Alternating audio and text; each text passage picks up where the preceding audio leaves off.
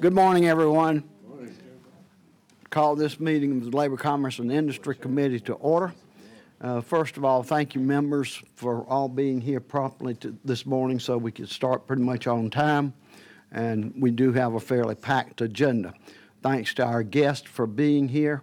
We appreciate your interest in state government, and the fact that you're here demonstrates that interest. So we appreciate your presence here this morning. Uh, Are there any announcements that need to be made? Hearing none, the next order of business will be the subcommittee reports. First of all, Senate 425 from the Banking and Consumer Affairs uh, Subcommittee, Mr. Jefferson. Good morning, everyone. Thank you, Mr. Chairman. Turn your mic on. Good morning, everyone. Thank you, Mr. Chairman.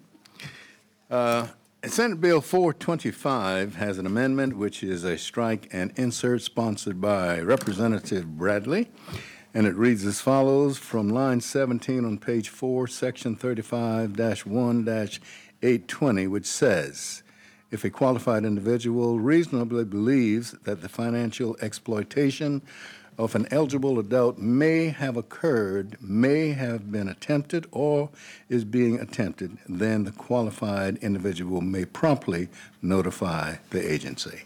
That's the extent of it.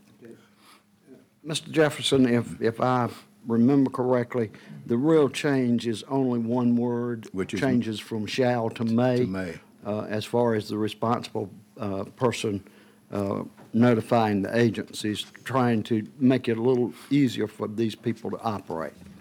All right? Correct. All right. That's the amendment. Do I hear a motion of adoption? I have a motion to adopt. And a second, all in favor indicate by saying aye. Aye. All opposed? The ayes have it, and the amendment is adopted. Now, Mr. Jefferson, will you tell us what the bill does, please? Yes, sir. The bill, of course, is Senate Bill 425, which was introduced by Senators Alexander, McLeod, Young, and Gustafson.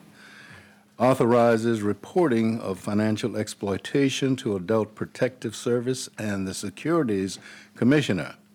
Hold disbursements for up to 30 days with limited authorized extensions while the financial exploitation report is investigated, and immunity for financial institutions and professionals acting in good faith who report suspected financial exploitations. Move for adoption. Thank you. Are there any questions of Mr. Jefferson? Second. Okay. Yes, Mr. Williams? I just want to make sure that um, the point that I I brought up last in the subcommittee meeting uh, here too, and I just hope that as we move forward, um, we're not leaving the disabled um, adults out of the picture. No, it, it it's, uh, it says in several places vulnerable adults. Okay. Further questions? Hearing none. The pending question then is passage of 425 as amended. All in favor, show of hands. Opposed, like sign. Any not voting? S 425 is passed and we'll go to the floor of the House. All right, next on the agenda is Senate Bill 435 from the Insurance Subcommittee. Mr. Hardy.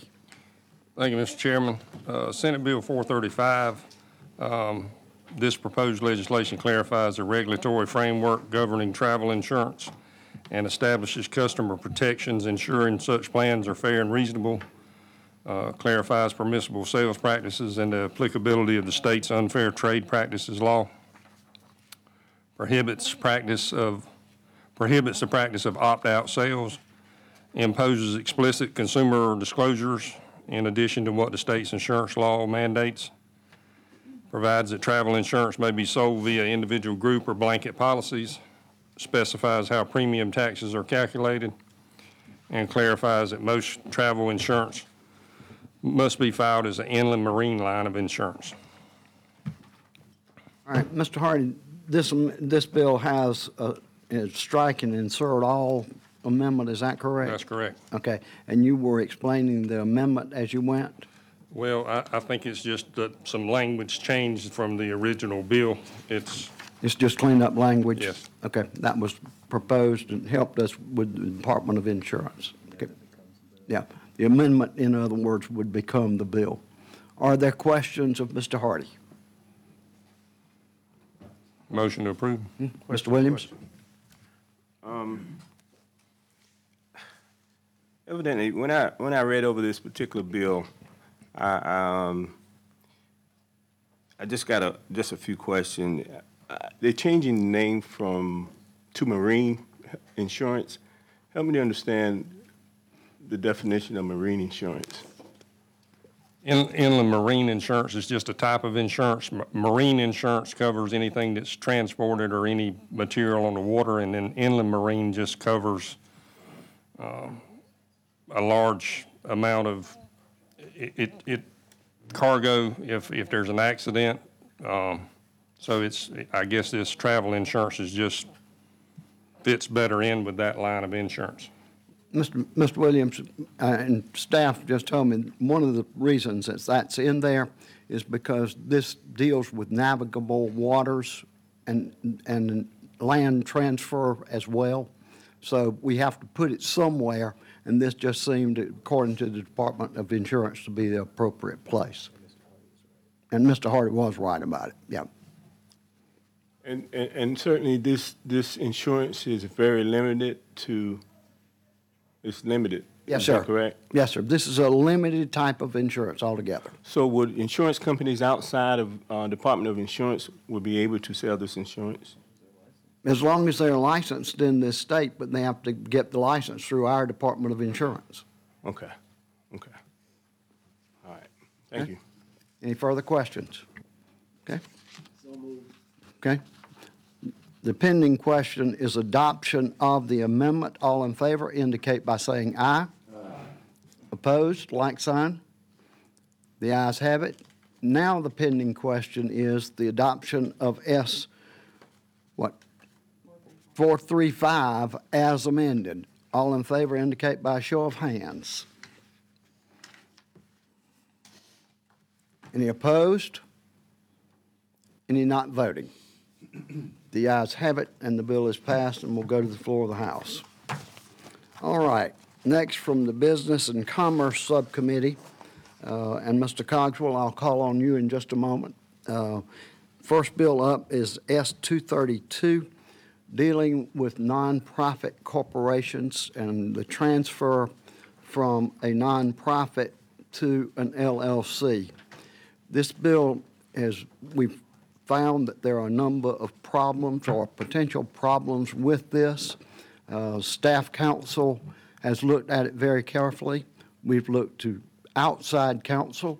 They find problems with it. We've looked to government counsel, and they have found problems with it.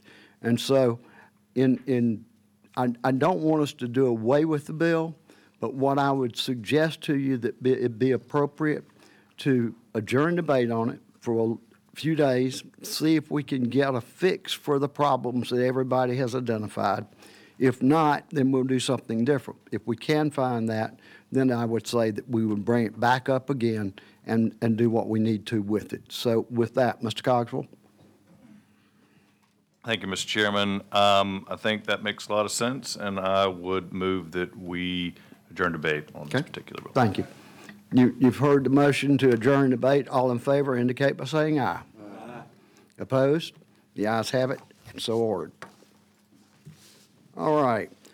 Now, Mr. Cogswell, you really get to talk. S four twenty-one. Uh, S four twenty-one, thank you, Mr. Chairman. Um, S four twenty-one is a Senate bill that deals with extended benefits. Specifically, it deals with a look-back provision that is inconsistent with, in South Carolina, with what uh, has been mandated by the federal government. So all this bill does is it changes the look-back period in South Carolina from three years to two years so that it's in compliance with uh, federal guidelines. Happy to answer any questions. Are there questions of Mr. Cogswell? All right, hearing none. The pending question is adoption of S four twenty-one. All in favor indicate by show of hands. Opposed, like sign. Any not voting? The bill passes and will be taken to the floor of the House.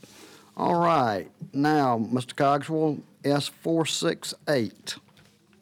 Thank you, Mr. Chairman. Um, This, too, is a, a bill that deals with um, extended benefits, and specifically when, back in December, when COVID was uh, still very uncertain, uh, what this bill did, or what this legislation does, is it, is it temporarily waives a 13-week uh, uh, period of time in which unemployment, extended unemployment benefits can take effect.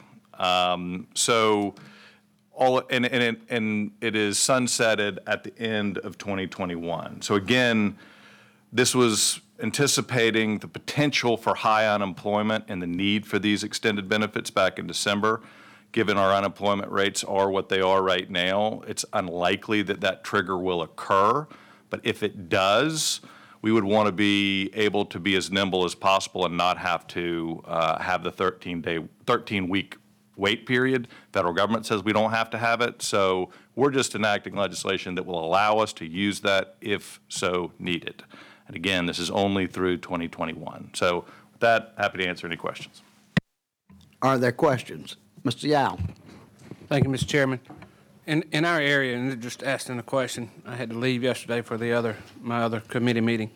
Um, This bill, how, how does it affect, in our area, we have so many places that are limiting um, their business because they can't get people to operate because they're drawing unemployment. I mean, we've actually got businesses that are shutting down hours, um, and we're having a lot of trouble with not getting the employees when we have the employees.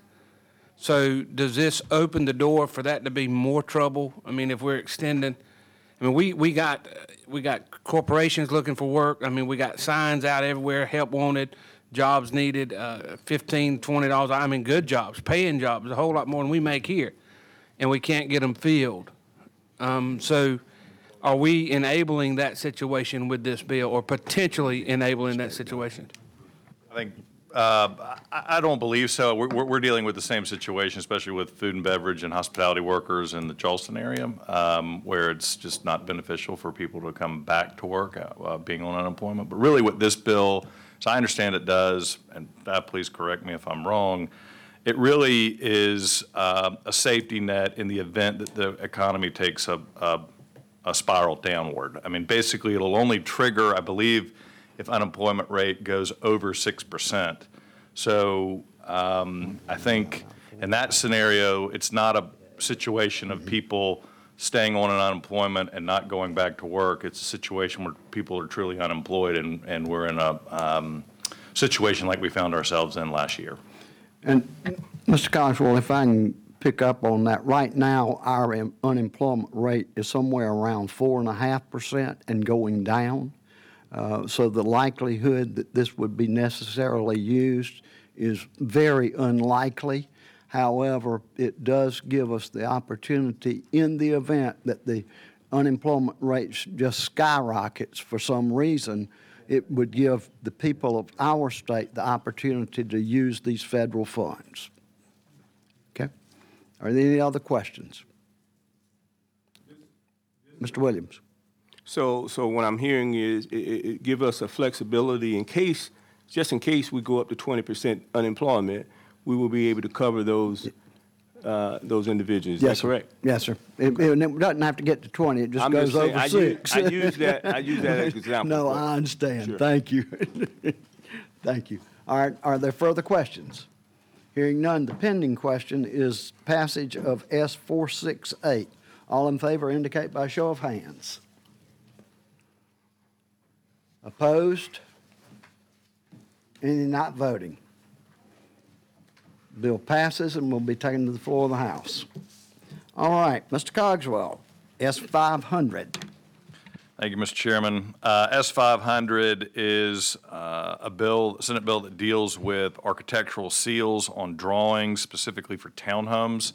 This legislation is largely clarifying legislation. We have a situation apparently in a few counties in this state where the building inspectors are, have some confusion over whether or not an architect's seal is necessary on townhome uh, designs or plans that are submitted for permit. Uh, This bill just makes it clear that provided the plans and the drawings um, uh, comply with, with building codes, lo- local building codes, uh, that it does not require the added expense of getting an architect's seal. So uh, home builders are in favor of it, building inspectors are in favor of it. It's, uh, again, largely just clarifying legislation. Okay. Are there questions of Mr. Cogswell? All right, the pending question then is passage of S five hundred. All in favor indicate by a show of hands. All right, any opposed? Any not voting? The bill passes and will be taken to the floor of the House. That being the conclusion of our business, hearing nothing further, this meeting stands adjourned. Yeah, we don't need to. No.